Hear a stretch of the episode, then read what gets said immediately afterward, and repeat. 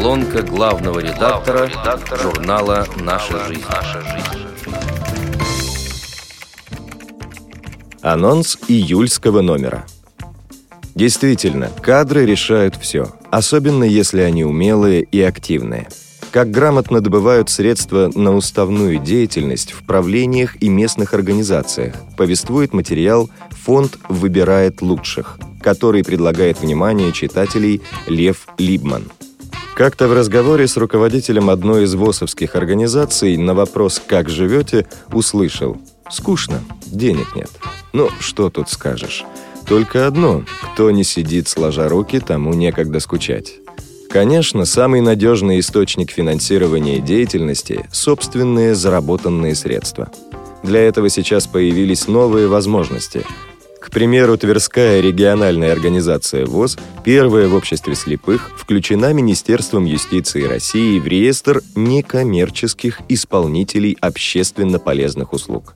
А это реабилитация и социальная адаптация, содействие в трудоустройстве, информационно-справочная поддержка инвалидов. Давайте вспомним. Этим мы занимались всегда. Сегодня есть возможность компенсировать затраты за счет бюджета – но, естественно, при условиях надлежащего качества исполнения, наличии квалифицированных специалистов, необходимого оборудования и отсутствии задолженностей по налогам, сборам и другим обязательным платежам. Сразу две рубрики июльского номера журнала представляют материалы с Волги, а соответствующие фотографии украшают обложки его плоскопечатного варианта. Славянские параллели поведали, как можно приятно и с пользой провести время. 19 мая 2018 года Ульяновская региональная организация ВОЗ организовала для своих активистов выезд на 17-й межрегиональный фестиваль славянской культуры «Дикий пион», который на несколько дней превратил Радищевский район области в резиденцию всевозможных цветочных красок. В поездке приняли участие 39 инвалидов по зрению. В свою очередь, наука и практика с помощью Екатерины Засыпаловой продемонстрировала умные технологии в Ульяновской библиотеке для слепых. По стечению обстоятельств, именно в этом году исполняется 10 лет работы электронного читального зала в Ульяновской областной специальной библиотеке для слепых. И в век технологий электронный читальный зал набирает обороты и увеличивает свою ценность.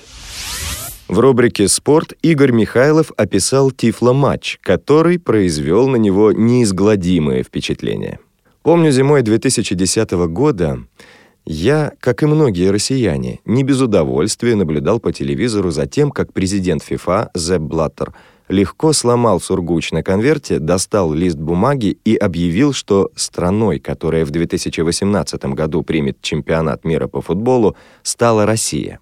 И вот когда это событие уже практически встало у нас на пороге, выяснилось, что как раз за несколько дней до его начала я на два месяца должен буду уехать из Москвы в небольшой городок и, по всей видимости, не смогу посетить ни одного матча.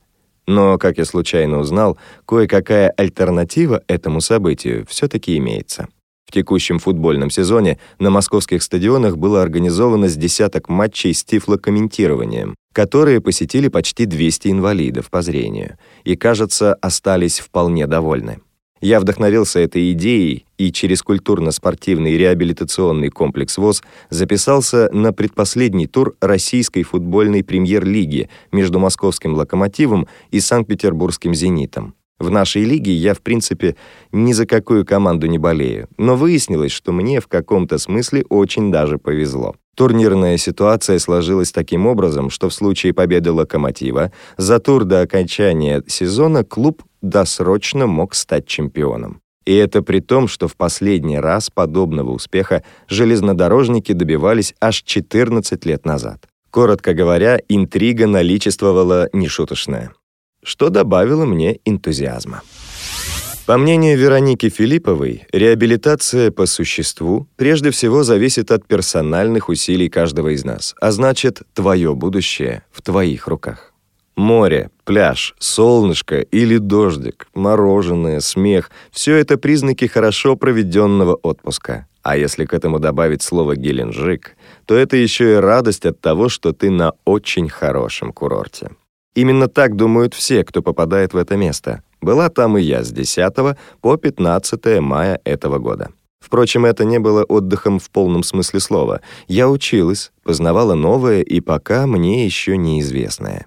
Хотя вот это и есть активный отдых для ума и саморазвития.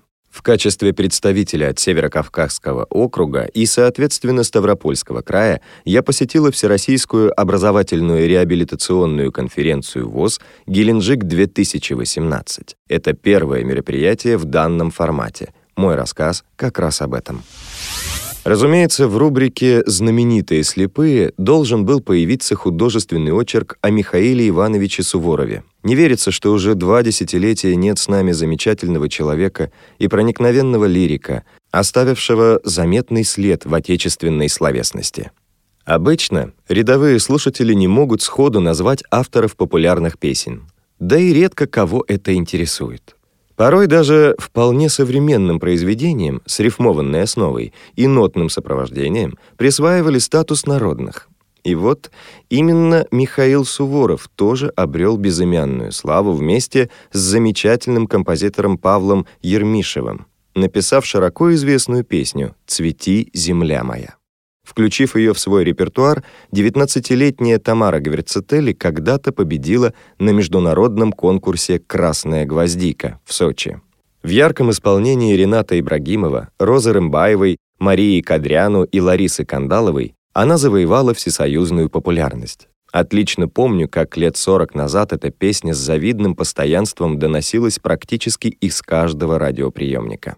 Талантливый поэт повлиял на творчество многих незрячих авторов, поддержав начинающих стихотворцев. Среди подопечных уникального наставника был и я. О близких людях писать особенно трудно, но промолчать было просто невозможно. Мы творим молитвы, ежели проникает в раны соль, чтобы вновь слова утешили обжигающую боль. Еле слышное послание донеслось издалека — отражая понимание через годы и века. От ушедшего товарища откреститься не с руки, потому что у пожарища остаются угольки. Сжившись с пламенем бушующим, вдруг подумал на бегу. Может быть, кому-то в будущем я заочно помогу.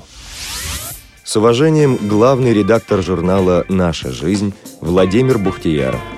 Текст читал Дмитрий Гурьянов.